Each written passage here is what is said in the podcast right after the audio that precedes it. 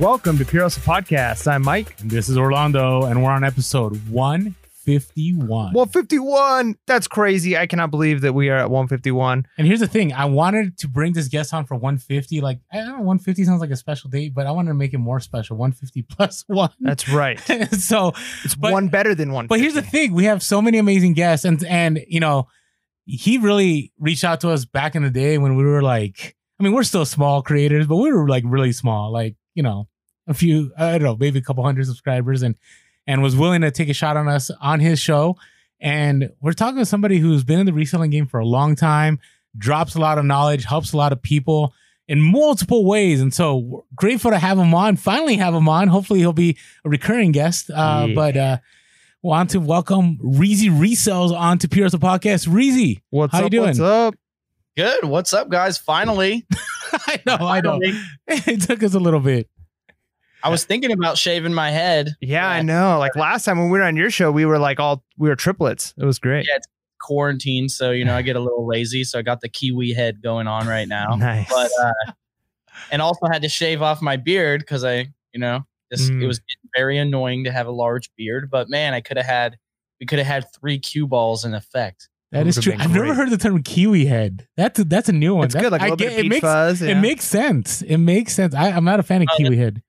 I don't know. Yeah, I don't know if it's a thing, but that's just what my daughter says. There- hey, you know what? you need to shave your head, it feels like a kiwi. There, that is a new one. That's awesome. So, all right, Reezy. So, a lot of people know you, right? You got over 100K subscribers on YouTube. You've been reselling for a long time, dropping all kinds of videos, but there's probably a lot that still don't, right? Because we, you know, in the reselling game, like, you know, it's a small world, but in the wider world, right, there's a lot of new people that come in and out of reselling. So, tell us a little bit about who you are, like where people can find you, and then, you know, what, what you do.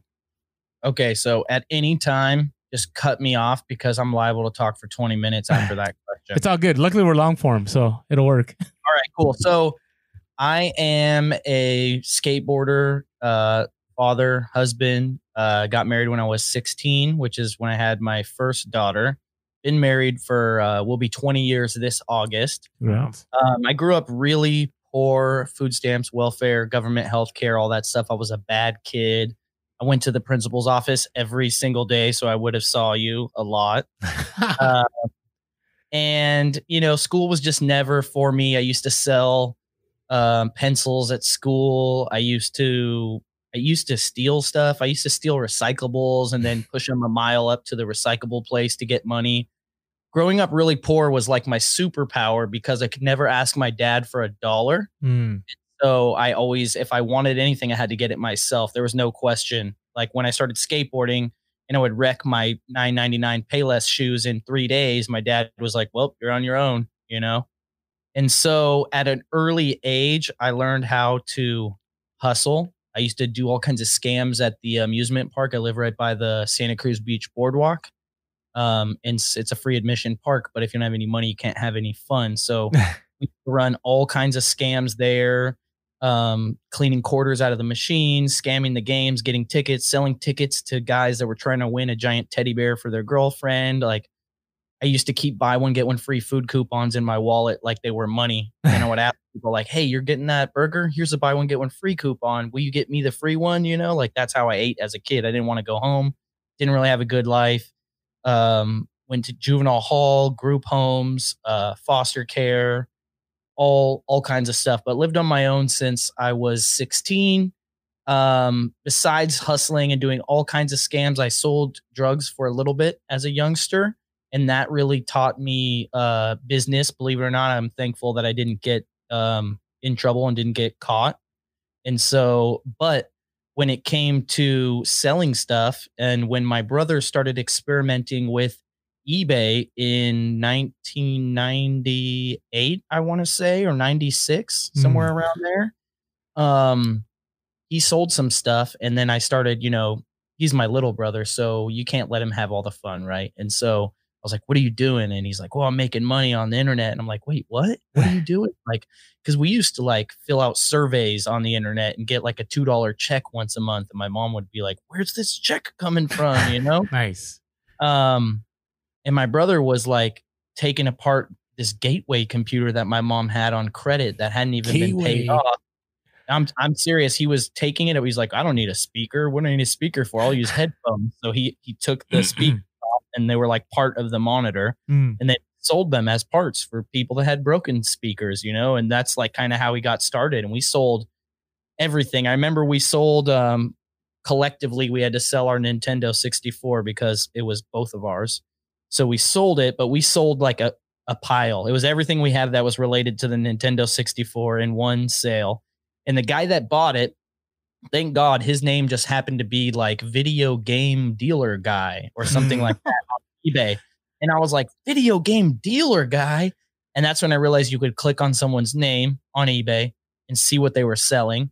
And then you could see, I don't think I even knew how to do sold research yet, but then I realized it and I was like, wow, not only can I see what he's selling, I can see what he sold Mm. And see what he tried to sell and didn't sell. And then I can sort them.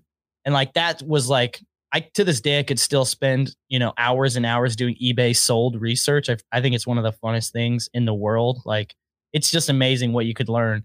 But so from there, we realized that he was selling a game, a controller, a, a power adapter. You know, at most, he would sell the console with one controller and the AC and the power, and that's it. You know, never a game. And so I was like, dang it, we lost money, Royce. Mm. That's his name, Royce. And uh, so that's when we learned about breaking bulk. And after we sold everything that we had that we could sell that my mom wouldn't would allow us to sell, we and I lived out of the house at the time, but I was going to my mom's house to help my brother sell stuff that was in my mom's house because I didn't have anything. Uh, we started buying stuff off eBay. I lived in Kansas at the time, which is that's a long story, but I got shipped off to Kansas, which is where I met my wife. Um, we were buying stuff off eBay because there's nothing, there's no, there's not a lot of yard sales or thrift stores really in Kansas where we were at. We are buying stuff off eBay, like buying other. At first, it was other Nintendo 64 piles, right? And then listing it as one game, one game. Well, we're like, oh, Donkey Kong Country, we'll keep that one. Like Hmm. this one game, like um, and so I started doing eBay, and um, I was an avid reader. I'd always been a reader because I, I got in a lot of trouble as a kid, and I always thought reading was for nerds. But I was grounded, and there was nothing to do, and so I eventually found the books on the shelf in the room. Whatever room you're grounded in, there's always some books in the room, right? Yep. and I started reading, and I I firmly remember like I read the uh, I read the children's Bible cover to cover. It was it was a long. It took me like two weeks to read it. I was grounded for like a month. I firmly remember being in there and being like, they don't know I'm having fun. Like I'm having fun. Like these, I'm not religious, but there's some good stories in the Bible. And um, so I had a love with reading. Eventually, I found out I really like science fiction. I read every Star Wars book ever ever made up until like the the prequels came out, and I just happened to have a large collection of Star Wars books, and so I'm selling stuff out of my own home, which I don't have a lot because I'm a young family. I remember I'm, we had I'm like impressed, Reezy. You read the the canon Star Wars books, like the Oh, re- oh, like the the real ones. stuff that's not considered canon anymore. Yeah, well, that's because J.J. Abrams ruined it. But yeah, so that that's Yeah, legit. no, all- yeah. Shout out to my real Star Wars fans. All right, anyways, keep on. Sorry. yeah, let us know. Are you are you down for the the, the Jedi or are you a Sith? I want to know. Comment below. I want to know who I'm talking to here. um, but anyways, so I, I just remember we didn't have a lot of stuff. We had like as a young family, we were still on that like uh, you get your tax return, your earned income credit, you buy a new car. Mm. car that we had would basically break every year. And we had like a 26 inch color TV and a vacuum. Those were like our prized possessions. But I had all these books and I would buy, I was addicted to the Star Wars books. I would buy them when they came out brand new. I was waiting for them to come out. They'd come out. I'd buy it. I'd go read it, put it on the shelf. And I was like, why do I need 27 Star Wars? I don't need these things. They're just sitting here. I'm not going to read them again. And so I listed them on eBay starting at a penny at an auction. And I was amazed when they sold for like 75% of the retail value. Mm. I was, I was like blown away. Like in my mind, I knew like electronics, video games, those are worth money, like DJ equipment. Like I knew that was worth money used, but never did I think used books would be worth. I did zero research. I just put up for a penny. Like those are the real exciting auctions. And uh, it sold for 75% of retail. So I was blown away. And that's when I realized that there was money in used books. So that kind of got stored in the back of my mind. And then later in life, um, I'm still selling on eBay. I'm making like 500 bucks a month grocery money, going to flea markets. We live in California now. I'm selling uh stuff I know about, right? I'm not I'm not too much of like, you know, picking up the random thing. I mean, I start to learn about like oh, industrial lab equipment or really obvious stuff that I would look up, I would find, but for the most part it was still video games, consoles, like you could still pick up Super Mario Brother 3 for like a dollar or two. Not everyone Huh. knew it was money and that and it was still worth like 20 bucks right there super mario brothers 3 that if you're an ebay seller or a video gamer for a long time that should kind of like date it for you because Yeah. you know now you see super mario brothers 3 at a flea market or a yard sale they're not selling it for less than 10 bucks and they're Mhm. probably trying to get 20 bucks for it right and so i know the prices went down a little bit now that there's like virtual console and you can buy all that stuff online or whatever but um it was mostly just video games right and so I was going to thrift stores, buying what I knew. I would look up electronics because they're easy to look up. They all have model numbers, you know. And I would see people occasionally with a lot of books. And I at first thought they were people who worked at the thrift stores. And I would say, like, oh, hey, you're putting these books out. Could I look at them? And they're like, no, those are mine. I don't work here. And I'm like, whoa, really? You mean you are a customer and you have a cart with 50, 75 books in it? Like, what is going on? Like, for what are you doing? And then they would clam up. They didn't want to have any kind of casual Mm. conversation at all. And they would clam up. And then when I saw that they were using technology, it had a a PDA, which later on I would real I would kind of like hide out and try and stare at it from the back and find out what what they were using because they wouldn't tell me anything. Um, and this was before YouTube came out. This was before the iPhone was invented. I still didn't have enough money to own a cell phone. Like, um, and so I found I was like, oh, it's a Dell PDA, like as a PDA, like for people that don't know, like using like Personal pocket- digital assistant.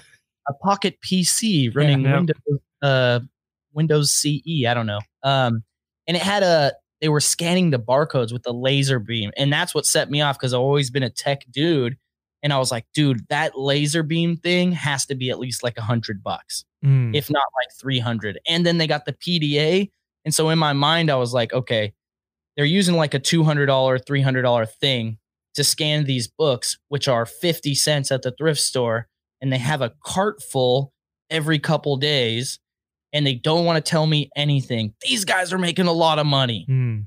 And that's just where I went right away. And so I went home, started researching, scanning books on Google, all that I could ever find, no matter how I typed it in, scanning books. And I wouldn't, I wasn't thinking scouting. And like my Google fu is pretty strong Right. like there's nothing I can't really find or I would consider that I couldn't find even back then. But I was looking for scanning books, book scanner. All that would ever come up was like how to DIY your own flatbed scanner to digitize books. Mm. Ah. Like there was nothing. I couldn't figure it out. Um, I didn't even really know what Amazon was at the time. I vaguely remember in high school, I think, or af- right after high school, someone I know had like purchased some CDs on Amazon. And I was like, "Aunt, you bought CDs off the internet, like real ones? Like, that's weird. Um, but I didn't know what it was. And I tried to no avail. I'm talking like weeks of like staying up till four in the morning trying to figure it out. And I could find nothing. So there was no YouTube, there was no gurus, there was no ebooks about it. There was nothing. I, I couldn't figure it out. And it was driving me crazy. So I resorted to, okay, I'm just going to ask. I'm just going to ask every single person I see. And hopefully I can find a breadcrumb trail somewhere. Well, and, Easy. uh, Hold on, let me stop you a little bit. No, go ahead. So much value in what you just said. I mean, from I don't know, Mike. When's the first time you checked out somebody's username on eBay to see what they were selling? Um, you know, it wasn't until I was reselling for a little while that I thought to do that. But yeah, that's a genius tip. Like, like I, I mean, if you're brand new, like you wouldn't think about that, and you just happenstance. and not only Well, that, I would say I just got lucky because the dude's name was I don't remember the exact name, but Yeah. it, for lack of remembrance, video game seller guy. You know, I sell video games, like video games and more. and back like then there weren't there wasn't that many sellers like there are now, right? So whatever you saw that guy selling, you could probably pick that up and make good money. So I'm pretty sure that's what you did. yeah there was so there was so yeah i learned a lot man there was so much differences back then you could put com in your ebay name and Oh, so really? you could drive traffic off of ebay to your own selling platform Mm. By having a dot com and you know Okay, so you're you're. OG eBay. Like this is you're like money order eBay.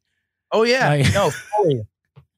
People would send you cash in the mail sometimes. I didn't know that about you, Reezy. I did. I thought you were just a full Amazon guy from the beginning, but No, it's all eBay, all eBay forever until I seen people selling books and um, I just didn't know what they were doing. Right. So I resorted to asking people and I would just get shut down and shut down. I had some nasty confrontations with people. You know, people are, people are, so like the nicest confrontations would be you ask them and they act like you're invisible. And imagine two grown adults and one of them's acting like the other one's invisible. It is it's infuriating and it's like you know it's hard to maintain you know a casual repertoire with someone when they're acting like you're invisible and i'm like i'm even like asking store workers i'm like what's he doing where's he selling these at you but know think And, about like, that, Reezy. That was before YouTube. That was before like. I mean, ma- remember when resellers started hopping on YouTube, man? Like, there were people were not happy. Even until now, you still get it. We still get it. Oh. Like, we get Oh, those I'm comments all the time. So that was a different time when people had they had gold mines on them. yeah, protective of their uh of their knowledge for sure.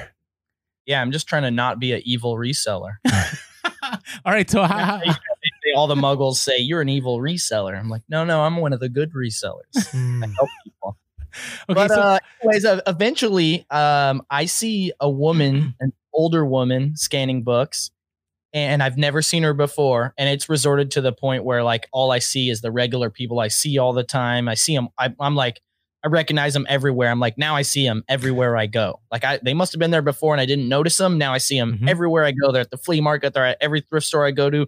They're at the estate sales I go to. I I hate these guys. Uh, um, but one day, someone I'd never seen, and I'm like, wow, they must be from out of town or something. And I ask this old woman, and she just goes, "Oh, I sell books on Amazon." And I'm like, really? And she's like, yeah. And I'm like, what's that software you're using? She's like, oh, it's called um, a seller tool, which is what Scoutly used to be called back in the day, which is what everyone used before Scout IQ. And uh, that's it. That's all I needed. I just I ran home. Like I mean, I I actually drove home, but if I I probably would have forgot I had a car and just ran all the way home. And uh, then I went on their website, and then they had literature on their website, and that's all that I needed, you know. And they had they were selling pre pre uh, set up PDAs with the database in it and everything for like three hundred bucks. And then I was like, wait, three hundred bucks? No way! And so I like I realized what model the the it was a compact flash scanner that plugged into the top of the PDA. If you're listening to this, you probably don't even know what compact flash is. It's some crazy old school technology. I remember compact. yeah, but we're old. Yeah, We're old. that is true. That is true. And so, um, anyway, so I found I bought a compact flash scanner. I believe it was made by Socket, and it's called the CHS in hand scanner. I think I don't know. Anyways, so I buy that off eBay for like fifty bucks or a hundred bucks. I found like a good deal or something, and then uh, probably set some alerts or something. Set alerts if you don't have alerts. Very good thing to have. Hundred percent. Um, and then I found out on Craigslist, or well, I, I think it was Craigslist, there was like infinity amount of those Dell Axim X5, X51 PDAs. You could get as many as you want for like 15 bucks a piece. You're speaking a foreign language, Reezy.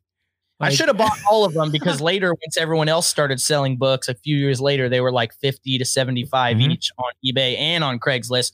But they were like, it was like a failed technology. It wasn't even that old to be like legacy yet, but it was just like no one wanted it. You know, it was like these pocket PDAs did not have a very good run because things like uh the Palm Pilot came out, you know, and that totally wrecked it. Like no one wanted to use that when the Palm Pilot came out. Or what was the uh what was the phone that had like the the full on nice keyboard It's on like the a bottom? BlackBerry or something. Was Blackberry, that the yeah. exactly. Once I the feel like BlackBerry a d- out, people- road people memory lane. over it. what? No, you're taking it back. Like I'm not these these words. Like some people are like, what are they talking about? Like Palm Pilot. Palm Pilot, old school stuff. I mean, because back in the day before um before so like let's let's just take it back a little bit, guys. So before when I was selling stuff on eBay, and when I say I would look stuff up, remember I said I didn't have a cell phone, right? So when I would look stuff up, I meant I would write it down on paper and then go home and look it up on eBay or go to a payphone, call my brother who is a computer nerd and was sitting at a computer for his entire life and say, Royce, can you look this up for me? he'd look it up. Like if you have to phone a friend, Yep. phone my brother. He's at the computer. and he would look it up and then tell me. He would look at the solds and he would tell me, he's like, is it new? Is it like whatever? You know what I mean? That's how we did it. We called it having a rabbit. When you had a rabbit, that means you knew someone who was at a computer most of the time and you could call them to look stuff up for you. And that's how people did it back in the day. They would, you know, write the numbers down on paper, then go into the library and use the computer or whatever. Anyways, so um found out what they were doing, got my setup, um, and then within like um really quickly I started making money. Before that, I remembered actually, I kind of glossed over it, but before before I got the technology figured out, as soon as I figured out what they were doing, I still um, didn't know the whole scanning setup. But me and my brother realized they were selling them on Amazon. And at the time, I had not even ever looked at Amazon or bought anything from Amazon. It was uh, six months before FBA started on Amazon. So I got really lucky just falling onto Amazon in that window. And um and I found, you know, I was finding uh I was going to the Goodwill outlet and buying books uh for five dollars a bag, right? Some places are by the bag or by the pound or a quarter each or whatever. And I remember I get to the Goodwill outlet and I find that they have books every day and they're fresh and that there's the regular booksellers that show up there every day to buy books. And guess who was there buying books? Same people I've been seeing at the thrift stores that wouldn't tell me anything. Mm. And so I bought books blind for over a month. And by buying blind means I was buying them at the Goodwill. I would go to the feeding trough of the new inventory that they put out with everyone else. And it's crazy scramble. If you've never been to the bins or the Goodwill outlet, which is still a thing, you probably don't know what I'm talking about. Might not be for you, definitely not for the faint of heart. But um, would get what you wanted and then they would scan it and then throw back what they didn't wanted but i didn't have a scanner so i was blind. I would look at the book and be like mm, this one okay. I like the subject matter. I'd look at the publishing date and go ah too old. Like i, I don't know. Anyways you're judging books by their covers. 100% and then i would go home and look them up and, and i'd be like babe out of the 50 books we bought you know 25 of them are worth money. We just made 100 bucks. We just made 200 bucks. This one's worth 65 like Mm. oh my god. And then it was like oh gotta go to work. At the time i worked at a skateboard shop which i thought was amazing but it was actually not that great. Um so then once i get the technology figured out it was game on right? Mm. because now i could fully i knew i could physically compete with the other people that i was going against but i didn't have the technology. So i they i could i knew i was messing up because when i would throw my books back they were waiting. I could tell they wanted to leave already, but they were waiting for me to throw my books back. And when I would throw them back, they would fight over my throwbacks. Mm. I was like, oh man, we're messing. And I didn't have a lot of money. I had like a hundred bucks maybe at most. And that was after just like starting with five bucks, making five or 10 or 20. And now I have a hundred bucks and I, and I could buy 10 bags of books. You know what I mean? But I still threw back a bunch because I would get like 50 bags worth and then whittle it down to five or 10. So they would fight over my rejects. But then once I got the scanner, they were like, oh man, we hate you so much. They just hated because I knew how to do it, you know? And I remember, even though I had the technology, I was making so many mistakes. And people always ask me, they're like, how did you learn how to do this, Reezy? And I was like, I made every single Hmm. mistake you could ever make. That's it. There's no, there was nobody that taught me. I just made every mistake. I remember uh listing some of the first books and nothing was selling. And i was like why is it not selling? I was like i know these are worth money. I didn't understand all the reviews or the sales rank or anything yet but here's how i was pricing them and you're gonna think this is hilarious. So i would take a book i got a book and i'd be like okay the low price is $18 and then the lowest price offer and then the highest priced offer on page five is 120 and I'd be like, well, what's the price on the middle of page three? And Oh, that's man. what I would list it as. and it, it wasn't selling. And I didn't really understand why. I didn't understand the buy box or like how the Hmm. customer, because I never was a customer on Amazon. So I didn't understand it. And my brother just goes, why don't you try listing them all for the lowest price? He's like, what's the worst that could happen? You paid like a quarter a piece. Who cares? And so I listed them all for the lowest price. And I wake up the next morning and have like 40 sales. And I was like, oh my God, this is it, you know? And like that was three months before I quit my job. But that first day that I woke up and had like 40 sales after I figured out pricing, I was like, I'm quitting my job, guaranteed. Like the next time that I get really frustrated, like because my boss would yell at me a lot. I'm like, I'm I'm out of here, dude. I'm Yeah. so out of here. It's good to have that in your back pocket. Plus, I mean, that's the best kind of education you can get is is one that kind of costs you something because Oh. You're going to learn those lessons and it, you know, because it isn't it didn't come easy, it didn't come free. You had to you had to earn and fight for every step of the way. Um, that's the best education you can get. Yeah. They uh one of the I forget where I I think I actually heard this from Russell Brunson from the creator of ClickFunnels and he says people who pay pay attention. Mm. And Sure. and it makes a lot of sense, right? But think about public education, community college, kids aren't really paying attention. You know what I mean? They didn't Mhm. cost them a lot of money to get there. And then I was talking to someone else about this and they were like, Yeah, they were like, you know how many times I pirated a P90X workout? Mm. It's like I never did it. And he's like, I bought it once. He's like, I've done it three times since then. Yep. No, it's it's true. I mean, when there's a buy-in, right, and it costs you something, you're gonna make sure it happens, or, or at least for a little bit. but especially Yeah. when it when it comes to reselling. All right, so talk to us about then when you jump to full time. 20, 26 minutes later. Oh no, it's all good though. Yeah. Like we're good. Like that was a great story, Reezy. I've heard parts of your story, but I've never heard it in its entirety like that. That was pretty awesome. So Yeah. I, that was great Yeah. to share. and it's really cool too. I'm sure our listeners have kind of picked up through so many of our of the people we've interviewed, uh, and probably so many of them too. We get DMs all the time where people. It seems like a big part of the hustler mentality, a big part of just the reseller nature. It one, it seems to be like in us, right? There's this this desire to hustle, and then two is is kind of a difficult background and coming up and like and kind of having to fight like as a as a youth fighting your way through and making it work, and then as you're getting into the resell and hustle game, and and I think a lot of our listeners and a lot of other resellers can really connect to that because it's it's kind of what sets us apart. Like there is something different about you know being a hustler, being a reseller is is you you, you oftentimes come from a, a background where you had to fight and make it work and figure it out, uh, and then yeah, people will come around and say like, well, how did you? it- You make it look so easy, and it's like, oh, if only you knew the backstory of what what it took to get Yeah. here. Def- definitely not easy, but I fully agree with you on that. Um, if you haven't had a tough life, you know, you're probably not willing to tough it out at the Goodwill bins or in the trenches, you know. Um, the Goodwill bins are the trenches. yeah, it, it is. You might get, you know, hepatitis. I don't know. um, but it's just I knew I knew I was never meant to work for someone else. I could never I I I got kicked out of school so many times. I remember I got suspended and the I had this bus driver that was a huge power tripping bus driver and every day I would ride the bus she would try to power trip on me Mm. and I would let her know that you ain't going to do that to me. And like I don't care. You can talk to all these other kids on the bus how you want to talk to them, but you ain't going to talk to me like that. You're going to treat me with respect, right? Like I did nothing to I don't care if you don't like these other kids. I did nothing to you. You're not going to disrespect me. And uh she hated me for it so bad, like If only we so had- so bad. And so she would suspend me and uh she would like write me a referral and then the principal would be like, "What'd you do again, Mikey?"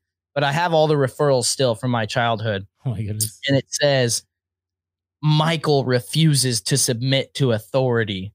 This is she wrote it again and again and again this exact phrase and she's exactly right. I do refuse to submit to authority. I refuse to to let anyone tell me how to live my life or to to get only what's put in front of me. Hmm. And I'll never forget how just feeling how bad it made me feel to have to ask for permission to go to the bathroom Mm. you know, or just how some teachers treat students with the they just treat them like second class citizens, right? Like like as if uh I'm the authority here, student, and you need to earn my respect. Mm. And um I had maybe a handful, maybe like 3 to 5 teachers that were amazing in my entire life and I went to a lot of different schools, like 4 or 5 schools some year years. And those teachers that were compassionate and caring and understanding, I didn't get in trouble with them one time the entire year. And I'm talking about I was in the office every day for the entire year of every other class. And what's the difference? You know what I mean? It's it's they didn't make me feel like a second class citizen. They gave me respect from day one. You know what I mean? They understood difficulties. And so if that's how society's going to be, I got to control it myself. And I mm-hmm. just can't possibly I can't ex- I can't just exist. I want to thrive, and it's not possible with these scraps that you're giving me. Mm. See, if I was a vice principal still, I would bring you on for one of our professional developments for our teachers. Because seriously, though, like all the time, and uh, not to get too off track, but all the time, whenever I had a teacher that caused problems in the classroom, it was because they mistreated students and they couldn't handle the kid.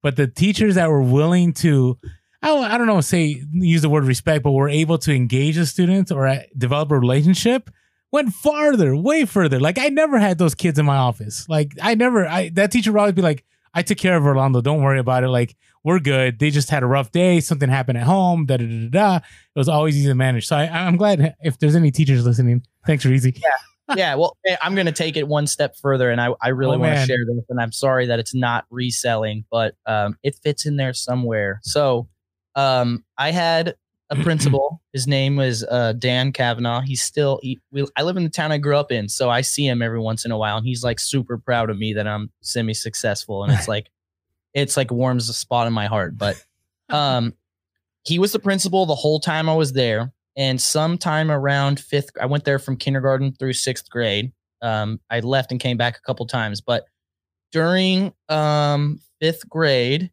he hacked me and he figured it out and i didn't get in trouble for a day from the day he hacked me till the day i left that elementary school and this is what he did he knew what i valued the most what i valued the most was my friendships and my peers and their opinions right i valued it a lot like a lot of kids do I wanted to be popular, right? Or at least with my circle of friends. And he knew also, he knew I was poor. I was that kid where like I couldn't go on field trips if someone didn't pay for it, you know? So like when they're like, oh, it's going to cost 15 bucks, I like make eye contact with the teacher and she's like, would nod, you know, like I got you, you know? And whether the teacher was paying out of their own pocket or what, I don't know to this day.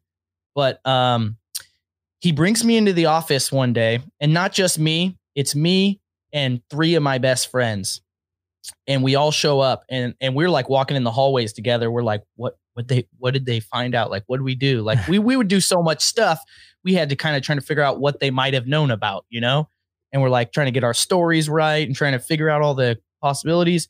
We get into the office and he's and we're like so what do we do? And he's like none of you guys are in trouble. This is all about mikey.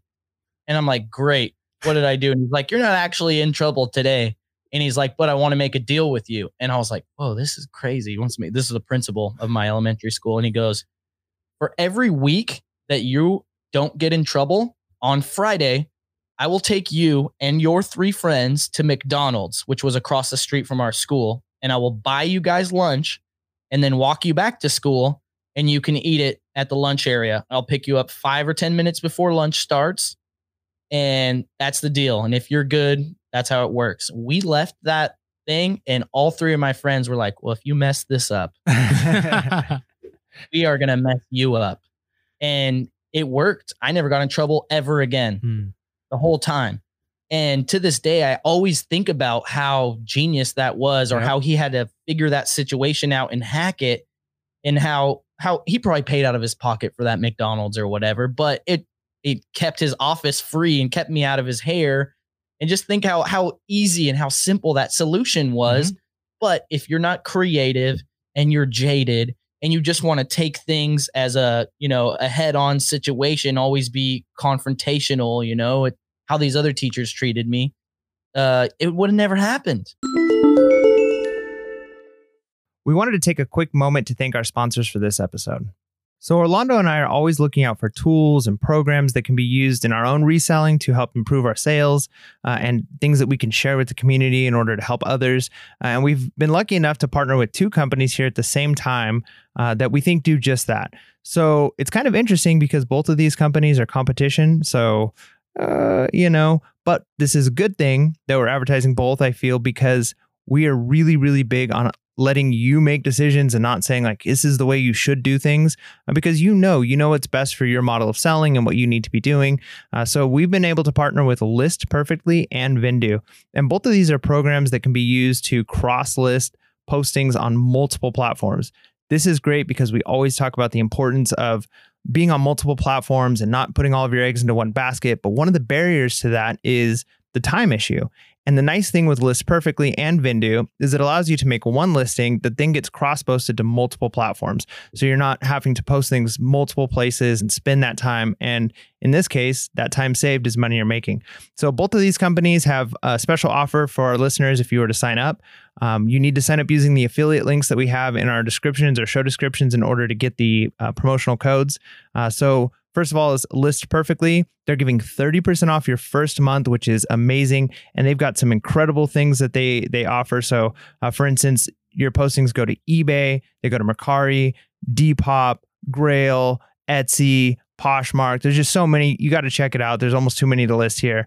Um, and so if you sign up, you get 30% off, but you have to use our, our link and then use the code LP30.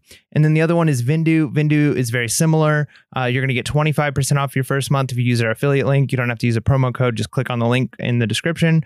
Uh, and your, your listings are going to go to eBay. They're going to go to Etsy. They're going to go to Poshmark. They're going to go to Mercari. So this is just a great opportunity for you to save some time, get on multiple platforms, and maybe make some more money.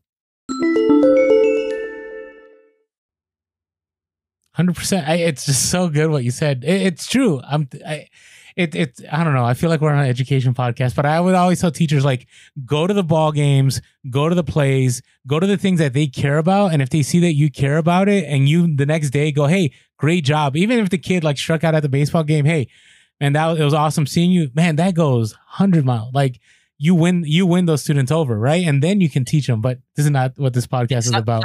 And some of these kids, their parents aren't showing up for those. Hundred percent. My parents and and I love my mom and I love my dad who passed away, but they went to maybe two sporting events the whole time me growing up, right? And I, I didn't grow up poor, but my dad had Parkinson's and and my mom was always working, so I was a latchkey kid. And so so yeah, I mean those teachers, I still call my my basketball coach probably once a month. Just you know, he's like a second dad to me, you know. So I totally get it, Reezy. So that's good.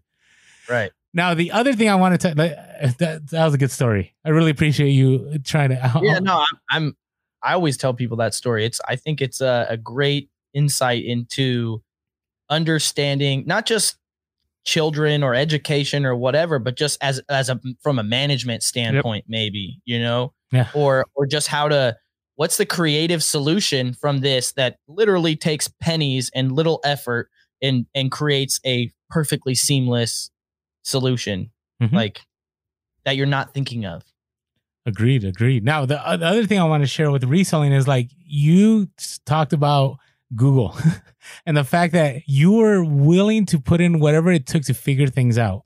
And I really believe that separates the sellers that continue and stay on and, and are full time and never go back.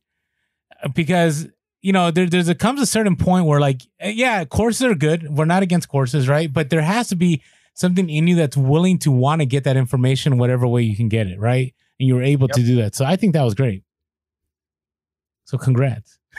Yeah. Thank you. Um, you guys wanted to talk about going full time reselling? Yeah, that was my next one. How what? So talk to us because I maybe and maybe you had the life like maybe you went full time and like you only worked five hours a day and life was good. No, no. All right. So t- talk to me about how it went down because we get that read, question all the time. Read the four hour work week. It didn't work out. yeah, there you go. Sorry, Tim Ferriss. Um, g- great book though. Lots of stuff to mm-hmm. learn in there just don't think a four hour work week is realistic for most people. No. Um, so like I said, um, I was semi comfortable in the ability to generate income. And when I say I was comfortable, because I had figured out how to get the books cheaply, how to figure out which ones were worth money, and how to price them um, and sell them on Amazon, um, my necessary, my financial needs at the time were very, very low we you know we we were still going to food banks to get food every once in a while which is something i learned growing up. You could always go to the church and get some food. Um we were still you know eating terrible food like hamburger helper and stuff like that. That's just really really cheap. Um i had a beater car. We lived in a a thousand dollar a month two bedroom apartment that was falling apart. It was so bad that i told my landlord we were going to move and he just goes, "Well, what if I just charge you 850 a month?" And we ended up staying for like another year after that. Wow. and so our you know, we didn't travel, we didn't go anywhere. Our financial needs were very very low, and my wife was a CNA. She was like working in nursing homes taking care of elderly people. So we could live off of her uh paycheck, right? We I didn't need to make any money. But I mean, we might not be able to afford groceries here or there. We might have like a bill that almost gets shut off, but not quite getting shut off. But we were all right. That's kind of like how I grew up too. So it seemed normal to me. So when I say it wasn't super risky, other people, everyone has a different level of comfortability, Mhm. right? And so for me, I'm like, hey, this is not risky at all. We can already pay the bills without me, you know, making five hundred dollars a month for us. Um, but then I actually did quit my skate shop job, and I remember this was the most money I ever made in my entire life was working at this skate shop. I made seven hundred and fifty dollars take home every two weeks. I was on salary. That was my take home, right? I had actually moved up from working retail there to actually becoming a salaried employee. Um, so then I left that and then we started going ham on the books, right? Just buying as much books as we could. But very quickly, I realized that books are like real estate, it's a catalog business. You need a lot of inventory, right? Now I know an average bookseller sells about 1% of their inventory a day. Back then, I wasn't measuring anything. I wasn't even paying taxes yet because the websites weren't um, reporting to the government yet. This was before eBay and Amazon were required to work with the IRS and everything. So, um, and I tied up all of my money right away in books. And then I was like, well, maybe I can lower the price. It wouldn't make them sell. You know what I mean? So then I, I lowered the price on a bunch of stuff, still didn't sell. So then I moved it back up to match the next lowest price, right? I was like, yeah, they're not selling any faster. No reason to lower the price, right? And um, I needed more money to buy more books, right? Stuff would still sell, but if you're not buying, if you're not buying hundred books a day, you're not going to sell 30 a day. You know what I mean? If you want to sell 30 bucks, 30 books a day, you know, you need to have like uh, a, uh, you need to put like a, a lot 30,000? every single day. I'm, I'm not going to do the math right now. But, anyways, so you would buy, let's say you buy 500 books, you sell, I don't know, 30 or 50 on the first day, but then the next day you sell only like, I don't know, 10. Then you sell five, then you sell three. Suddenly you're selling two a day, one a day, one every other day, one a week, which is great because, you know, a week ago you sell a $70 book that you bought for a quarter. That's amazing, but you can't really live off that if it's not consistent. But I knew it was working, so I needed more books and we had no real money except for the only like I was like looking at our budget and I was like, where is this money going to come from? I need to buy more books. And I had already like sworn off doing anything illegal long before then. I had kids and stuff. I was like, I can't risk anything like that. And so I was like, uh, you can't not pay rent. You can't not pay bills. You can't not pay gas.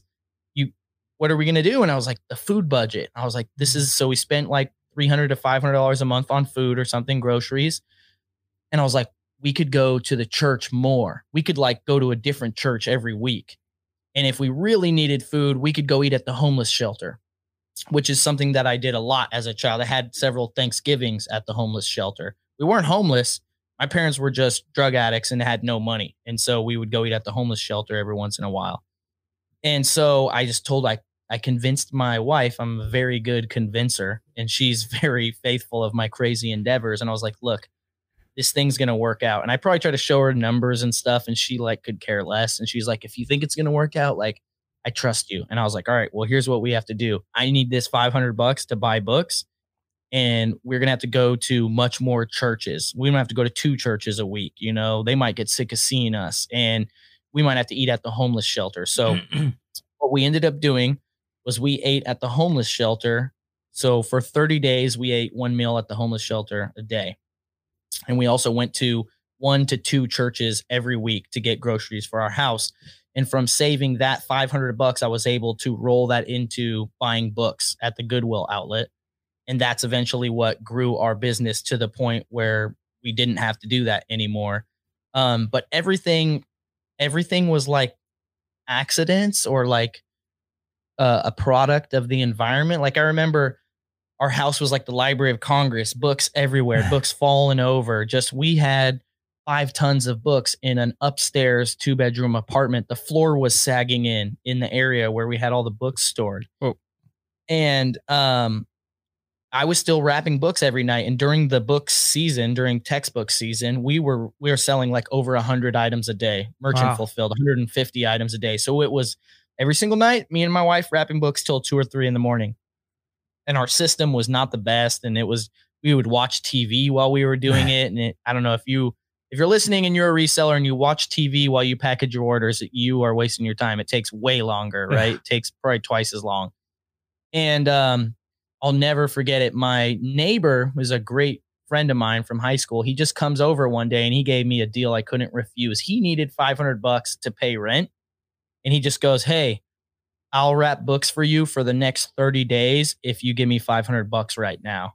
And I just go, deal. You, you screwed up, buddy. You screwed up big time. Deal, shake. Here's the money. You screwed up. I literally told him, I was like, you screwed up. And he's like, dude, I had to give you a deal you couldn't refuse. I needed this money. And so then we didn't have to wrap books for 30 days. And he, uh, my buddy Mike, he's very um, system minded and like he's a he's a manager of a store of a retail store and he's a good manager. Like he reorganizes the store every week or so. You know he figures out oh the the customers do this over here so let's put that over there. Like he's the best kind of store employee you could ever ask mm. for. And he revolutionized how we were wrapping the books. He was like oh no longer do you put it in the bag write the name weigh it he was like put it in the bag, write the first initial and the last name, and do the next one and stack them all up. Then peel them all at once, you know, then weigh them all at once. And then, like, and then he's like, Can you get the printing to do it through a spreadsheet so we could print all the labels at once? And I was like, I think I can. And so I figured it out. So he revolutionized everything and made the system way better. And then after that month was over, I didn't want to go back to wrapping books. Mm. So I ended up hiring him. I ended up hiring my dad to help. Um, and that was the beginning of me hiring employees. And just like that same situation, I continued to source every single day for years and years um, until my, my daughter, who's eight, when she was born, that's when my wife stopped working. She worked until the day she gave birth. Then she stopped working uh, for me in the book business. Um, but at one point, I broke my foot skateboarding. And so I couldn't go sourcing. I had a knee scooter. I tried, it just was really feeble it was like I was no competition for anybody on a knee scooter. And uh, so then I had to let that go and I had to have hire my brother and my friend to do my routes for me. If you're listening, you don't know what a route is. I don't know if you guys talk about routes, mm. but um, we would go to the Goodwill outlet every morning. And then when that was done, it was like 10 to noon. And noon to 1230, this thrift store A would put mm-hmm. books out. And I had developed relations with them via giving them gift cards via bringing them pizza via remembering their name and their kids names and smiling and all this stuff they wouldn't put the books out till we got there which eventually came into we go into the back room and get to scan what we want and then what's left we put the books out for them and we nice. keep the shelves nice hey, and networking clean up the trash and everything and then we go to the next thrift store in the same scenario so we'd go to goodwill outlet go to three or four thrift stores then go hit marshalls then go home. That was our route every day. And I thought I had to do it myself until I broke my foot and I was forced to outsource it. And that was the beginning of me starting Reezy Resells started shortly after that because I'm sitting at home with a broken foot. What am I going to do? You know? And so I started getting onto social media. Nice. And when I, my foot, I started figuring social media out. Then when my foot healed and I could start going out, I don't know if you guys seen like some of my oldest content, the like snap episodes, making videos on Snapchat and stuff. Yep. Yeah, exactly. The snap episodes. Really need to retitle those videos and fix those thumbnails. By the way, those would be much better. But to this day, people tell me those are some of my best videos, and uh, I I know why. It's because I was fresh to social media. I had mm. never talked about the stuff I was talking about. A lot of people hadn't heard about it. Like I wasn't the first guy to talk about selling books on YouTube or social media, but I might have been the first guy wearing a baseball cap doing it, you hmm. know, or the the first guy that could wear a baseball cap backwards uh, legitimately, you know, like or the best the, thumbnails ever. Like yeah, your, your thumbnails are next level. you got to work on them, man. There's a lot of good videos hidden behind bad thumbnails that never got any love. Mm. People don't understand it someday uh, I'm going to release a YouTube course, and that is going to be a hefty chapter on thumbnails. it's so true. Now, I want to talk a little bit about your your business model because I, I think this is something that you know we're, we're heavy eBay. We talk about eBay a lot. I do a lot of Amazon. I haven't been doing Amazon a lot. I've been doing some merchant fulfilled probably the last three months because of everything that went down. But you know, we were talking about this before the podcast about you know, Amazon, you kind of get this feeling of like, hey, I need to sell everything at a certain price. And if I don't get that price, I'm gonna. But you know, everybody has their own model. But Amazon, I, I really only think one model works. But talk to what what does your model look like at the moment? So currently we have a bulk book model, which means we have a warehouse with a forklift and we receive truckloads of books on pallets. Uh, we dump them onto a table, we sort them, we find the ones that are good for us to sell, and we box them up and ship them off to Amazon, selling them via Amazon FBA. Been doing a little bit of merchant fulfilled lately because of quarantine. Had really reduced uh, for a while. They wouldn't even let us send non-essential items in and still even now the shipping is really delayed on FBA orders. I'm sure you guys have experienced it. Everyone that's a customer of Amazon has ordered something and then seen it like a 30 day uh, ship notice, and you're like, wait a minute, I pay to get my stuff in three days, buddy. but no, it doesn't matter. It's not coming. So uh, Merchant Fulfilled was allowing us to get items to customers very quickly. It's a lot more work shipping items individually. It's uh, it's the opposite of why I love FBA. But um, it's a high labor uh, business, and while the ROI is good, the margins are slim. Mm. Um, we sell books that make us only 50 cents. Um, we're in California. We pay a dollar a square foot for a warehouse. We pay $15 an hour labor. Mhm. Um, and that is our main business model right now. And for the last six months, um, we've had this big warehouse, big ish, 2,000 square feet. And I haven't taken a paycheck at all from that. I haven't made no money. And right now, we're having issues getting supply because California is still shut down Mhm. We were very naive. We developed three different suppliers, all in the same region of California. And of course, they're all locked down right now. And so we're unable to get a supply. And so, hindsight, I wish I would have developed relations, you know, up to halfway across the country Mm. instead of becoming comfortable with the local suppliers that I had. Um, because then I might be able to get books right now. Because right now we can't get books. Our warehouse is completely cleaned out. We we sold everything we could ever think of that's in there. We did all of our quote unquote death piles. You know, we have uh, type ins and all kinds of stuff, books that don't have barcodes, things that take a lot longer to process. We've done everything. We've cleaned, we reorganized. We're currently sending out our very last shipment. It's like the opposite of a maiden voyage. It's a Yeah. about 6,000 books. It's going to be uh, four pallets, I believe, four to four and a half or five pallets of books.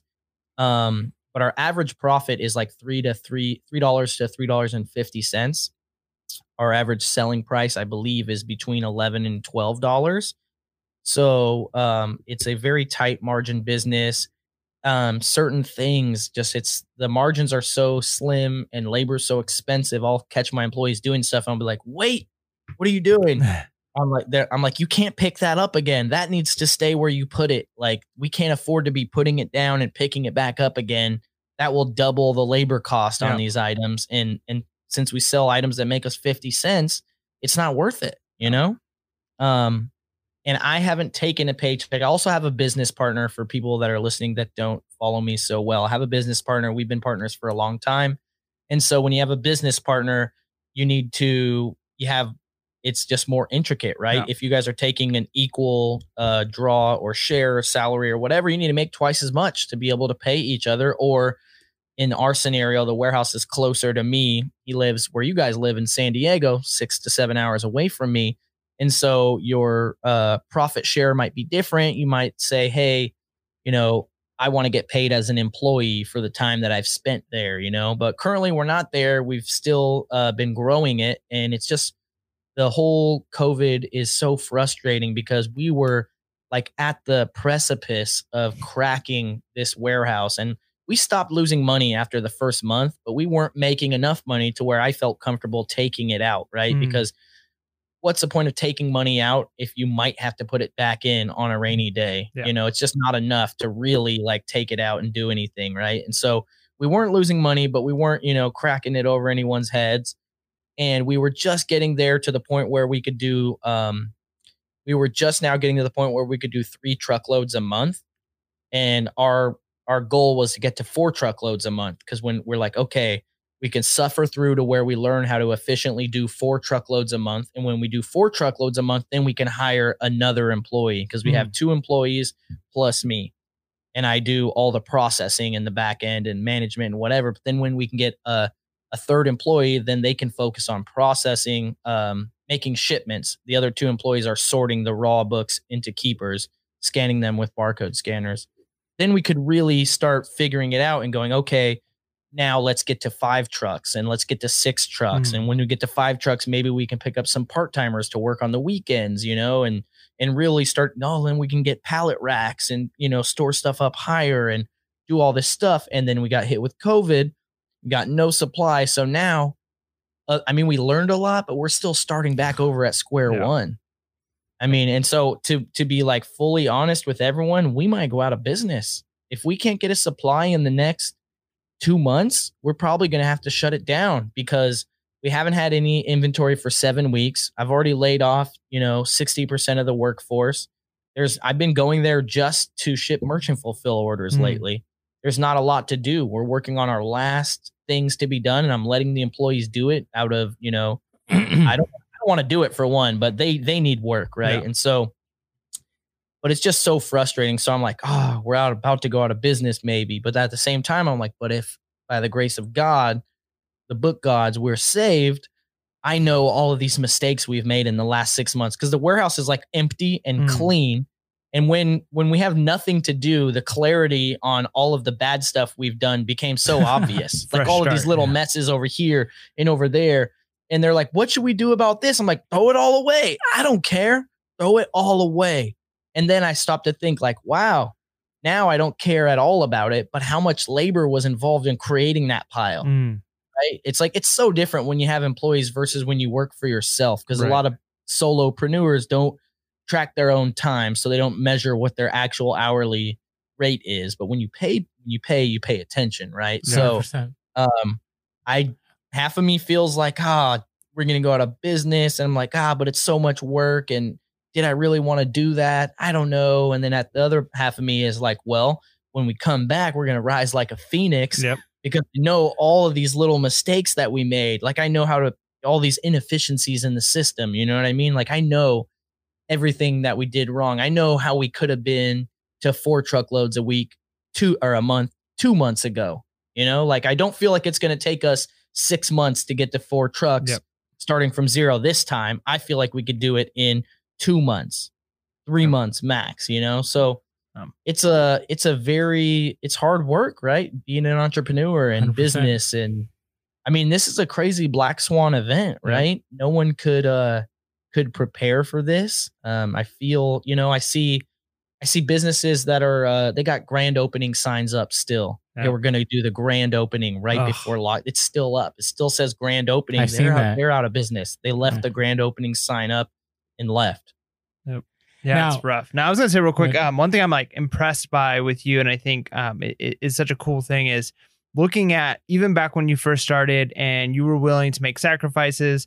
You were willing to kind of swallow your pride and ego and say, you know what, I'm gonna go to the the churches for food. I'm gonna go to the food banks, uh, and then now not taking a paycheck. I mean, I think what a lot of people who want to get into business don't really think about or realize is there's extreme sacrifices you have to make on the front end, right? you make those sacrifices you don't pay yourself you're not make living it up yet and after time after you've kind of built up then you could start to pay yourself so i think it's it's very uh, impressive that even now in this situation like you know what? For several months not going to take a paycheck uh, because clearly long-term business success is more important than you know driving the the fancy car now because you're pulling out tons of money but then the business fails. So um, i just want to commend you on that. That's awesome.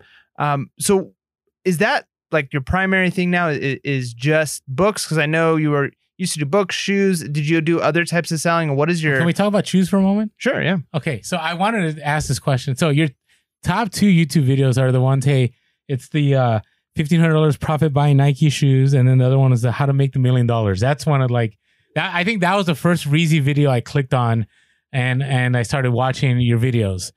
And So that video, that video definitely earned me a lot of subscribers. I actually made that video twice. So I don't know now if the one that's more viewed one is the original or the remake. So I, I Huh. literally base I basically I was like, wow, this video did really good. Let's try it again. Really? I did it again. I did. I, I mean, it's not the exact same thing. There's different shoes in Marshalls that day, Yeah. but it's literally the same video with the same title, the same exact keywords, the same description, and just a slightly different video, similar length. Everything's very similar. Um, Yeah, this looks different because I don't remember- very well. I don't remember the original one having Luna in it. I remember it was just you and the guy that you were sourcing with. Am I wrong? Yeah. I don't know. Yeah, no, no, no, you're right. Mm-hmm. Uh, that dude's actually a local uh, YouTuber. He has over half a million subscribers, by the way. Wow. Oh. Shout out Garrett Jenner. I doubt anyone's gonna know who he is. He's a skateboarder. okay. But uh, he he inspired me to start YouTube because uh, I knew he was a successful YouTuber. Um, I also had recently read Gary Vee's book or whatever, but I was never a big YouTube watcher. Um, but I knew, like, culturally knew that was the thing, and that I wanted to do it because I'd always made videos skate uh, as a skateboarder. Um, and I just remember one day I was like, dude, like, you're doing YouTube, you're killing it. Like, what's that like? And it was back before the adpocalypse, so he was doing really well. And he just, we're just skaters, so like, we don't care. And he just pulls his phone out and shows me his his Google AdSense deposit to his bank account. And I was like, I'm not gonna say how much it was, but it was enough for me to just be like, wow, really? Like you're 18 and you're making that much? Like, holy bonanza. And so uh that's when uh that was either the day that was either the day before I read Crush It or the day after it. And then I started my channel that night after that. That was all I needed.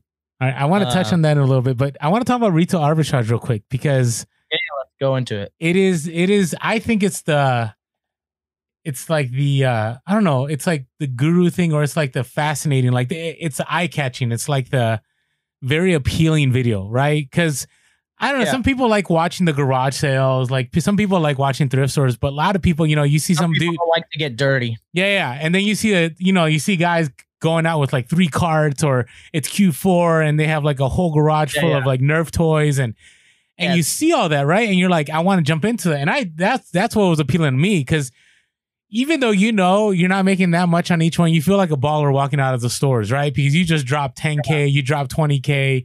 It's not profit, but you know, you're like, look at me, right? And uh, Mike's looking at me kind of silly because no. Mike always thought retail arbitrage is funny. He always, you know, because I still believe in retail arbitrage, but I've lost a lot on retail arbitrage.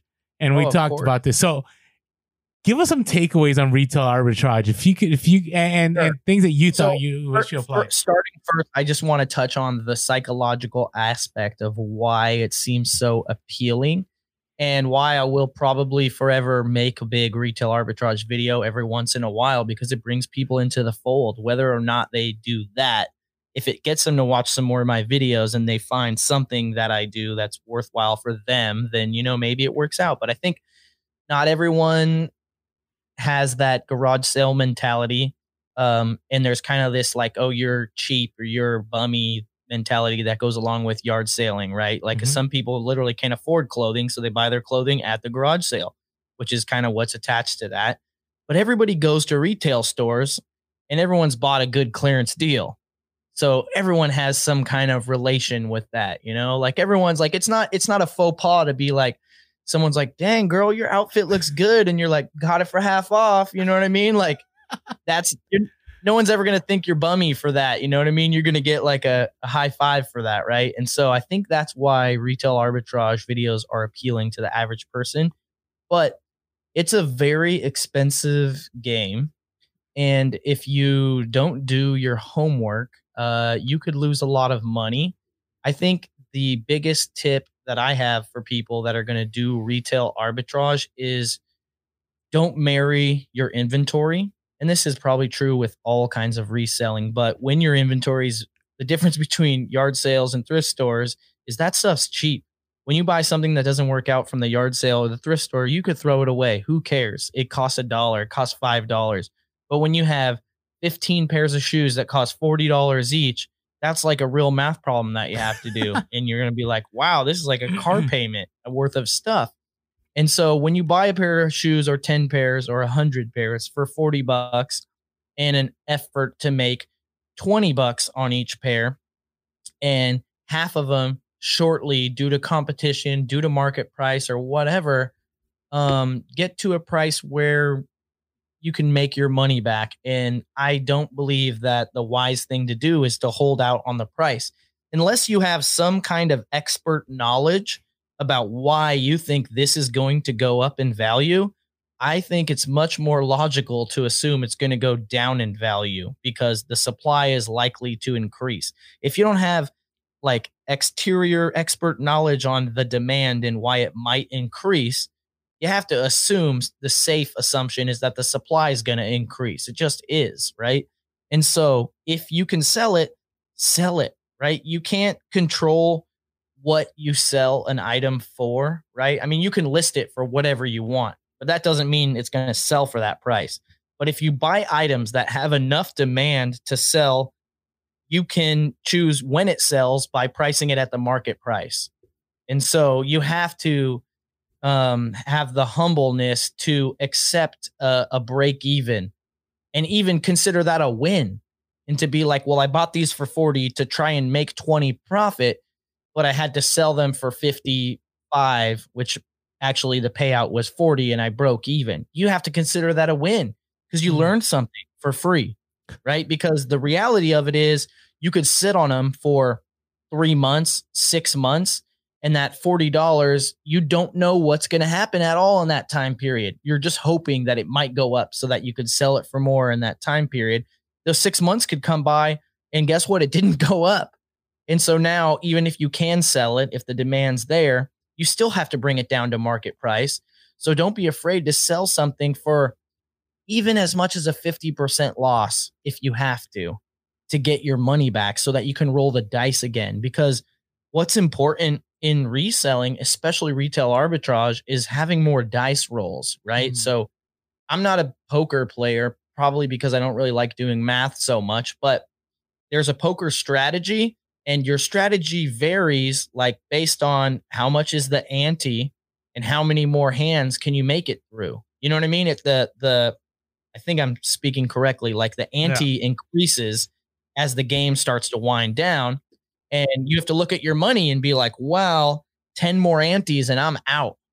So I have to play more aggressively now, mm-hmm. right? And the same thing happens with retail arbitrage. You need to determine do I need this money? How long can I wait? Because why not lose five bucks?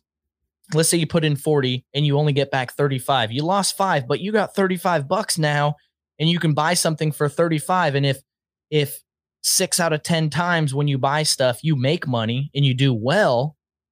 In that six month period, I'd rather lose five bucks each time and get the money back and put it in to get another 60% chance, try to make money. Like it, it's a math problem, but if you look at it, it's like a commonly understood thing is like it's better to lose a little money and then try 10 times over a year to make money with that 10 or 20 dollars mm-hmm. than it is to try to hold it for all year because of compounding interest, right? Yep. So if you have to hold it for a year, 40 bucks to make 20, cool, you made 20 bucks over a year. But what if that 40 could make you 5 bucks every month all year long? That's 60 bucks mm-hmm. profit, not 20. And people get really married to their inventory and you feel like a failure maybe. I don't know exactly, but also you need to understand especially when you have a large quantity of an item if if you spend um i don't know a hundred let's just make it easy spend like a hundred bucks for a hundred items so they're a dollar a piece and you sell 50 or 10 bucks each and now you made 500 bucks you turned your 100 into 500 but you have 50 left and you're still trying to sell those at a price to make money or you're holding out for them guess what you already made all of your money you could throw those away or you could sell them at break even price or you could sell them at a loss and get 50 cents back on each one. It doesn't matter because you already made your money, mm-hmm. right? And I'm sure there's a business term for that that they teach in some overpriced business kind school. Like stop loss. Yes, just like a stop loss. Exactly. That's one thing. That's a, a great point, Orlando. So in stock trading, there's a stop loss, but people don't think about that in reselling. Mm-hmm. People will hold out for their price that they thought they were going to make when they bought the item till the cows come home. Yep when in reality you should have a stop loss you should say hey i bought this for 40 to to try and sell it for 80 but if it's if it goes down to selling it for 50 i'm going to sell it right away yeah. right so that you can you can get out because you need to preserve your capital. People don't understand. Like the people I know, I know people that are selling a thousand pairs of Nikes a day. Probably one of the top five to ten Nike sellers on the entire United States on Amazon. These people have one to two million dollars of rolling credit card debt all the time. Wow. I'm not saying they're carrying that credit card debt or they're paying late fees on it or anything, Mhm. But I'm saying their whole entire business is based on the fact that they have 30 to 60 day terms on Mhm. a billion to two million dollars of credit. And so those guys can afford to sell to sp- to pay fifty dollars for a pair of shoes to make four to seven dollars average on a pair because guess what? They're selling a thousand pairs a day. They're making four thousand to seven thousand profit a day.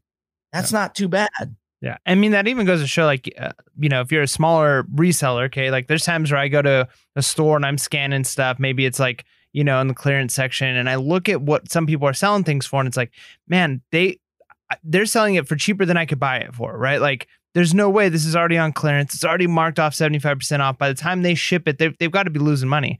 But if they've, like you said, already sold a thousand of them, they've made their money back at the 700 mark. Now, like, yeah, they can make a dollar each or be losing a little bit of money, but they're already coming out way ahead. So you, when you're looking at volume like that, it's it's it's a it's a different story for sure. And then especially, Right. I, I like the idea that you said.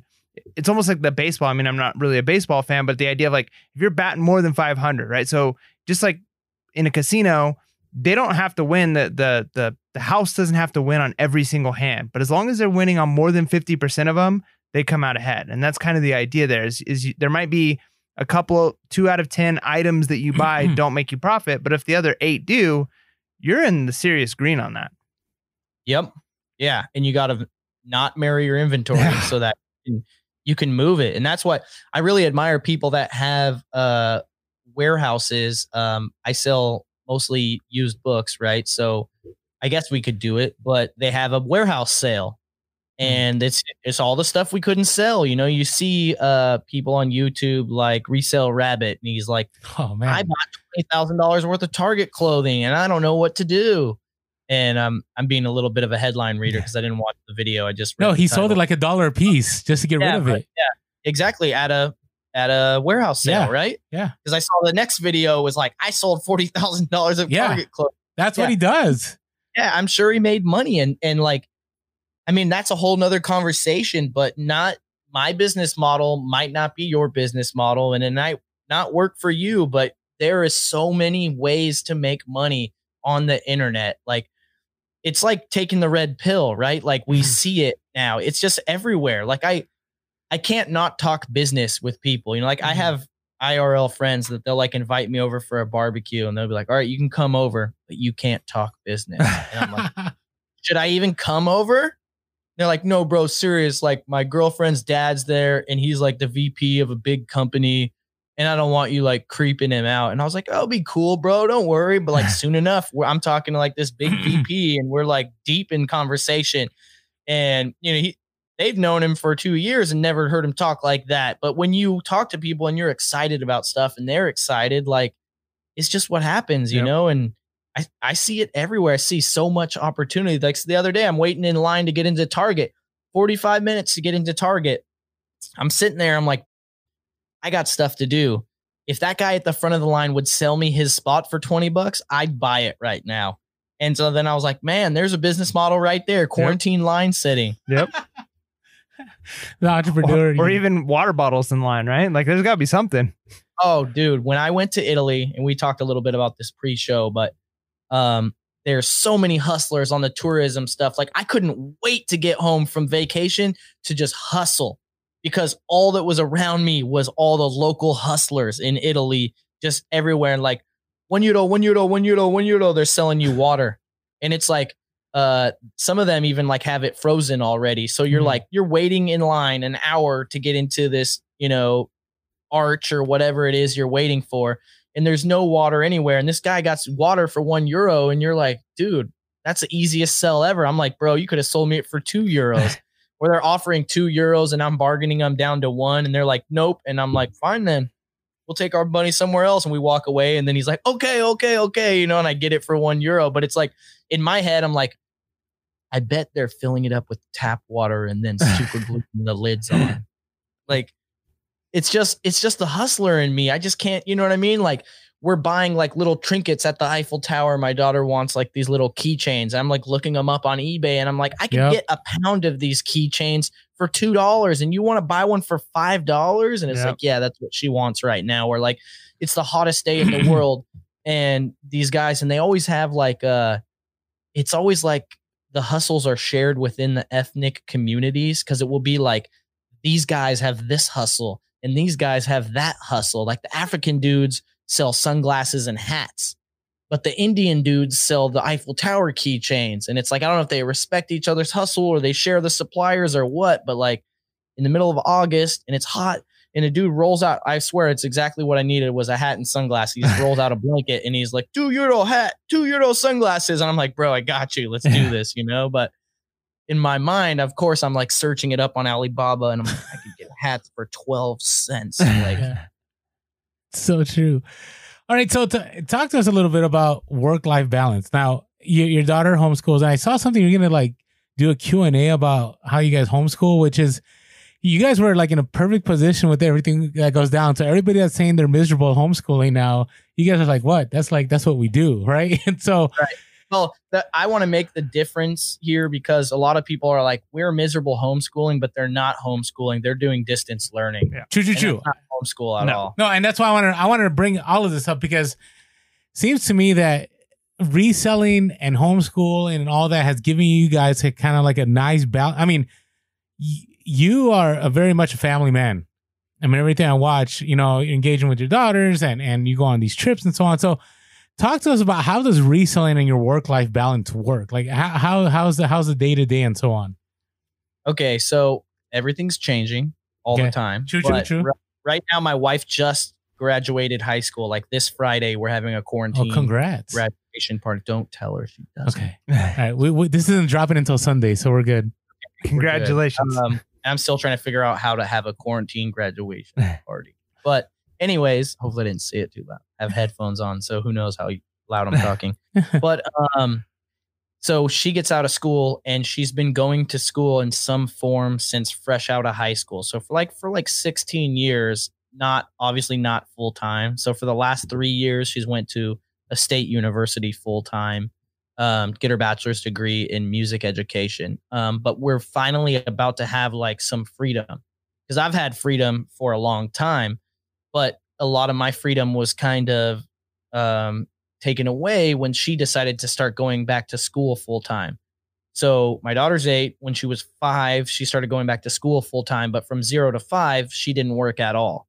And so we had a really free. If we wanted to go on a trip, we want to go. We would go to Disney. We live six hours from Disneyland, and we have an annual pass. And we would just let's go to Disneyland like 3 p.m. in the afternoon. like, okay, let's go. Two hours later, we're in the car going to Disneyland, just random, right? Um, but ever since she started going to school, we couldn't do that. Ever since we opened the warehouse, we have a the break room slash Luna's room, which is where she hangs out. And I have a um And Luna's your daughter, just for the listeners that are listening. Uh, it's your youngest daughter, right, Luna? yeah, yeah. Luna is my eight year old daughter that we homeschool, and she has her um you know her room at the warehouse, which is safe and away from the forklift. And if when she comes out, she has to say, "Hey, is it safe to come out?" You know, and then we that's safe. The forklift's not being operated. And then she can come out and use the restroom or whatever. But that's also the break room, so the snacks are in there. She's got a computer. She's got a little table, got her toys, and I put chalkboard paint on the walls in there so she could color all over the place. Um, but basically i would just go to the warehouse and she would go with me but because we homeschool part a lot of our homeschool is like extracurricular activities. So my daughter hates paperwork right? So we do very little amount of paperwork in homeschooling very very little like the, the least you could ever imagine. Instead we do um, a lot of outside of the home stuff. She has art class she has gymnastics she has karate she has choir she has um dance lessons um lots she plays softball all of these different stuff right um and then we we build my wife builds the curriculum around that but because she does a lot of stuff i'll be at the warehouse and i'll have to leave like two or three times in the day to like take her to an activity And then while she's there, I'm trying to figure out because I don't just resell, I also do social media. So I have to do YouTube. I have to come up with ideas for videos. I have to shoot videos. I have to engage the audience and reply to comments on YouTube or Instagram DMs. And so while she's at karate class, I'm doing those things, you know, catching up on my social media. And then we'll go back to the warehouse and I'll get more work done, you know, answer some questions. A lot of times feels like I get nothing done at the warehouse because I just spend the whole time telling other people what to do, mm-hmm. getting in their way, and they're asking me questions and and whatever. But um, very very busy. But um, I like I said, I was a bad bad student, quote unquote. I don't think I was a bad student or there's such a thing, but when you have to fit everyone inside of a box, you know, some aren't going to fit as well as others. So that's kind of what happens. And my daughter is super hyperactive. I have two kids.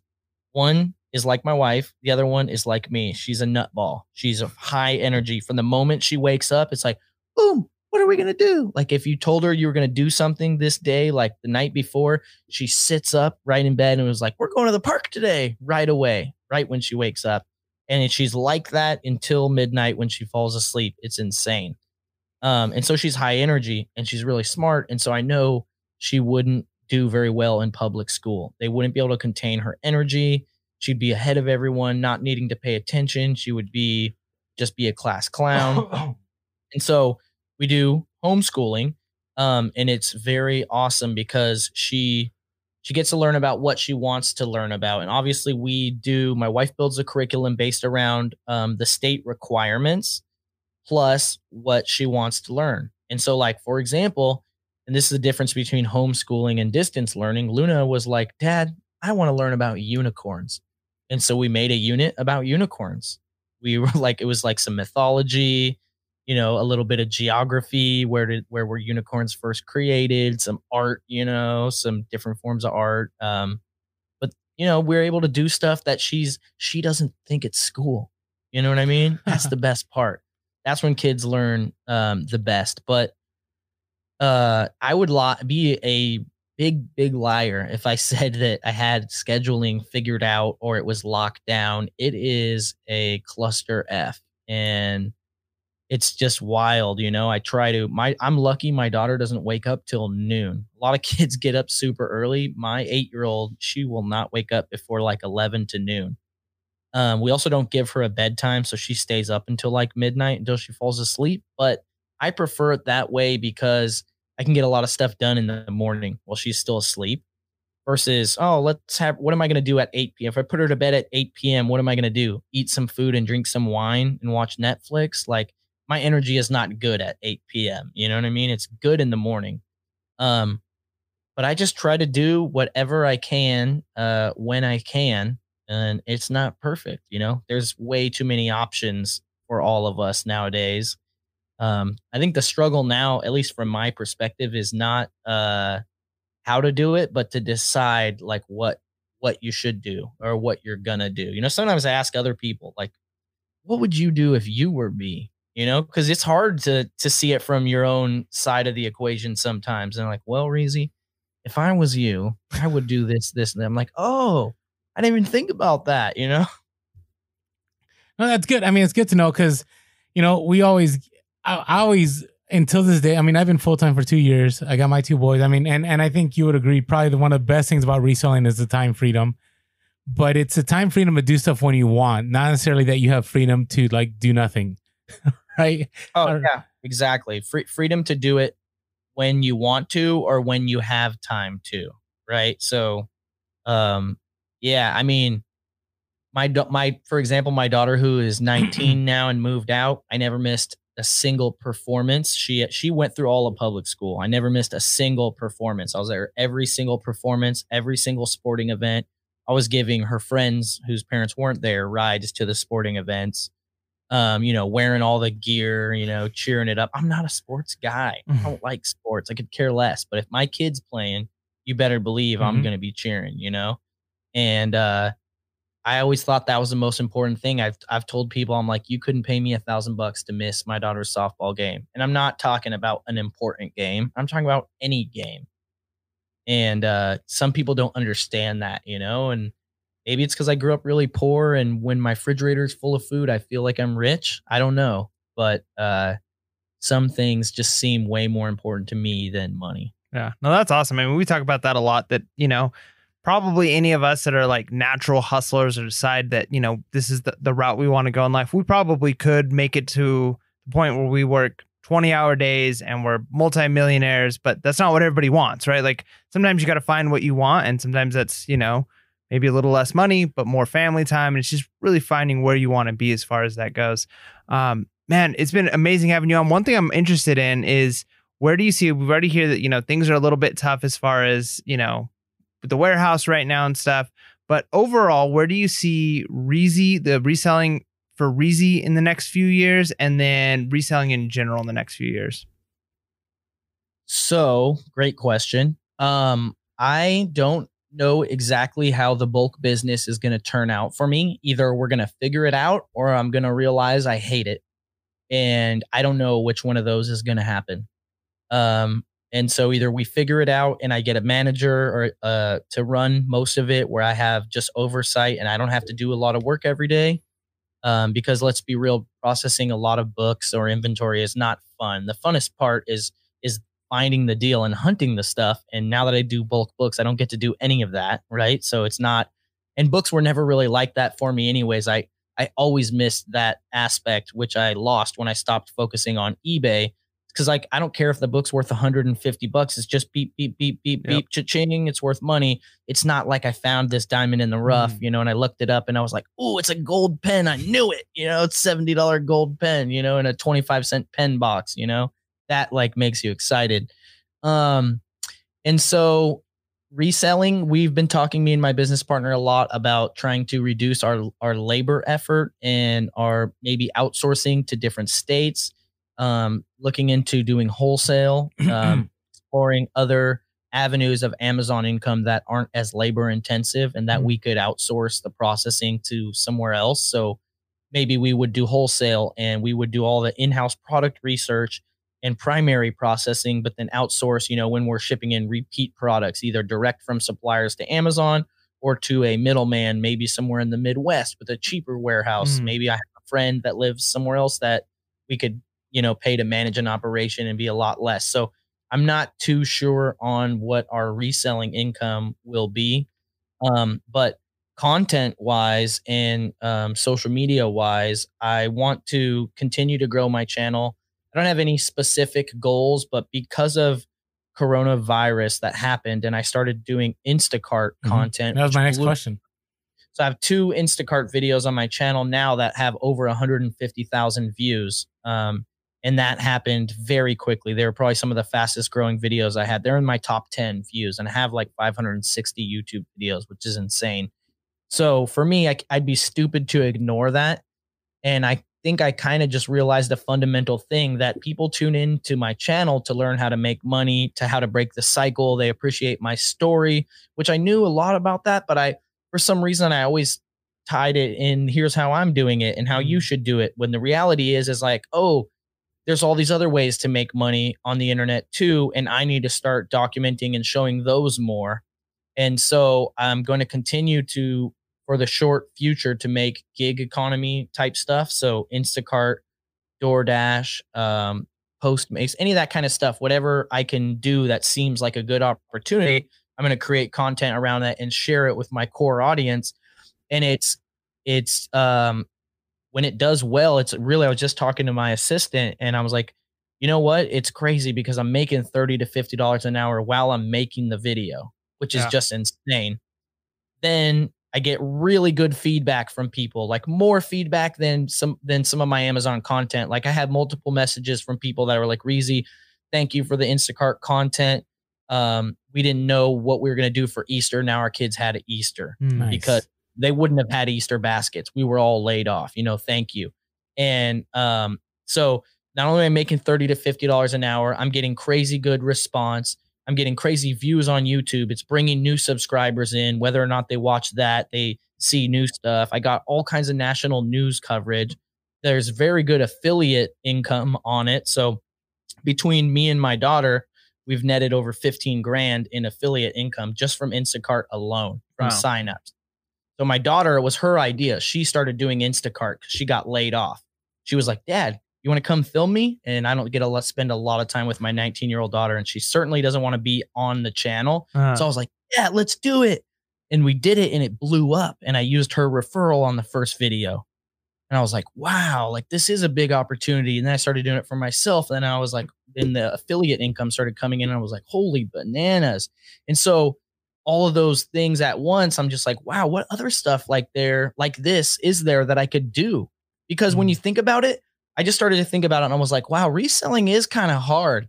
It's not hard, but it's just like, it's it's not hard, but it's hard work. I always tell people that it's pretty simple. It's hard, and even when I say it's simple, though, it's not right. You have to learn how to research stuff, how to price stuff, how to manage your inventory, how to deal with the, your cost of goods and your overhead, and all of this stuff. But you might be able to make thirty to fifty dollars an hour today on DoorDash or Instacart, and all you need all you need is your phone and your car. Yep. And most people have those and know how to do that. And so it's quite accessible to the average person. And I mean, a lot of people have told me they're like, wow, you pivoted really well into that. It was like a natural, smooth transition. And to me, it makes sense because that's what my channel's always been about is about trying to teach people how to make money and how to break the cycle of the nine to five and not, you know, how to get some of your time back, how to do what you want to do on your time. You know, you might not be making five thousand dollars a month on Instacart or DoorDash, but maybe you could make your your bills or your rent, and you could do it. You know, when your husband's home before he goes to work and the kids are asleep or whatever. When you want to do it, you know, you could go to uh go to Disneyland for a week, six hours away, and still do you know DoorDash in the mornings or the evenings after you get back from Disneyland or whatever. Like, there's so much opportunity and I'm excited to share that with everyone. I'm obviously going to still continue to share reselling based content, but I think I'm going to start to inject a lot of other side hustle type stuff as a thank God my name's not like Reezy the book guy, right? uh, Well, that's why we decided on Pure Hustle Podcast because it was the same thing. Like if we did a thrift, like if it was Reezy Thrift or Reezy Right. Flips, like you're yeah, you don't want to pigeonhole yourself. And so and so like yeah, like maybe, you know, you could do that to make money. You know what I mean? And then when you because the reality is is like if you have bills breathing down the back of your neck right now, it's so hard to think about learning a new thing to try and then go try to do that thing to make money. But I can tell you right now, most people watch watching or listening to this could probably make $30 an hour especially during peak time doing DoorDash and you could learn how to do that in 10 minutes. There's not a yeah. lot to it. If drive around, I delivered pizza. I know how to drive around places. I know the shortcuts, you know. Drive around, get the food, go drop it off. It's pretty simple, you know? And uh there's not a lot of things like that. And then you can take that $30 and then pay your bills and then take a deep breath and then maybe try and learn something else, you know? There's just there's just so much uh other things that I had been very narrow-minded to and just kind of had a realization that about what and who my audience was, you know? So, um, and to be fully honest with you guys, I get so much more fulfillment from helping others make money than I do from making money myself. Like I, as soon as my refrigerator's full type thing. And so, um, and it's hard for me, at least since I've been comfortable for a long time, to do anything that is just monetary gain. And that's probably something of my own that I need to fix to turn up my financial thermostat a little bit. But when you get the feedback from people saying you helped me and the YouTube's doing good, and it's like you have all these feedback loops and you're like, wow, they like it, it's helping them, and I'm making money. Like, let's try more of this stuff, you know? So, long term, uh, just continue to provide value to my audience inside of the side hustle and how to make money, not just Amazon.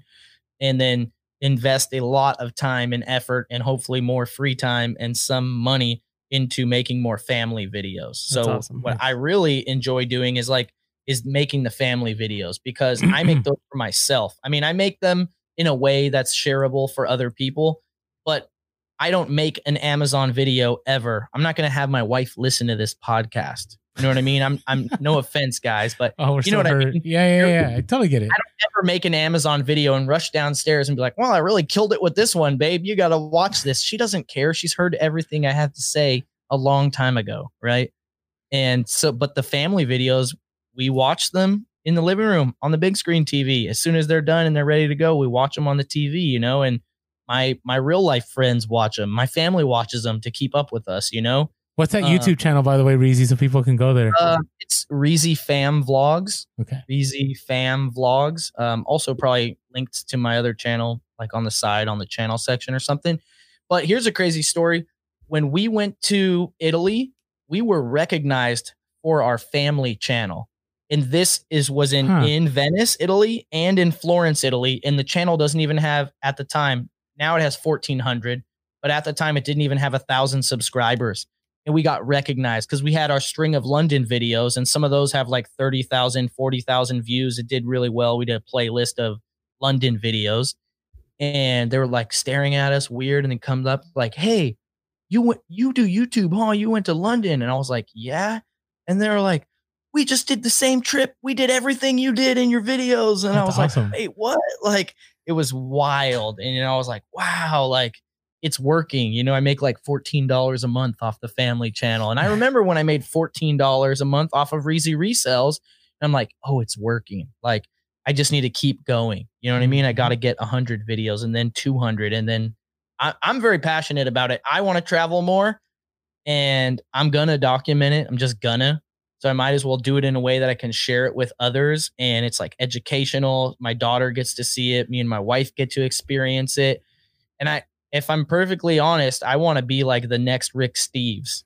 I want to just like, he's played out. He's so tired. Like, no disrespect to Rick Steves, but like when when I came into the reselling world, there was nobody that like was authentically like youth or like had a street vibe at all or had like a rough background that people who didn't have a perfect background could relate to.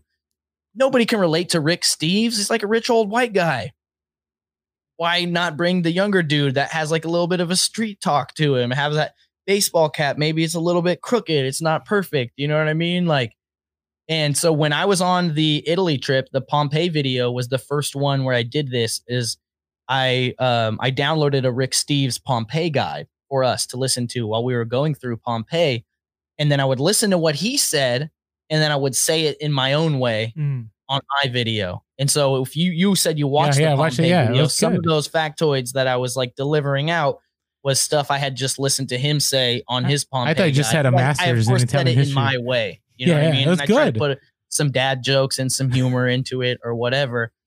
But that was the beginning of me realizing I was like, oh, I can make these travel vlogs, but add another layer to them and make them educational Nice. That's And- awesome. and uh, to me it just it just seems like fun you know what i mean like why yeah. not Yep. but So- I, I do think i could i recently was like i'm gonna get a play button for the family channel so Yeah. There we go. that where is it that thing where is it so hard to do with your hand in reverse that Right thing there. right there i'm gonna get one of those for the family channel but um and then just long-term plan the family channel has much more longevity than the reselling channel because there's going to be other reasons that come about you know what i mean? And there however like people you know people are going to create courses and just give them away for completely free you know? And I'm like oh wow you made a course and gave it away for free like more like much better than my free course like a, a course equal to what people are charging thousands of dollars for right now you know that as it gets more competitive in the reselling information world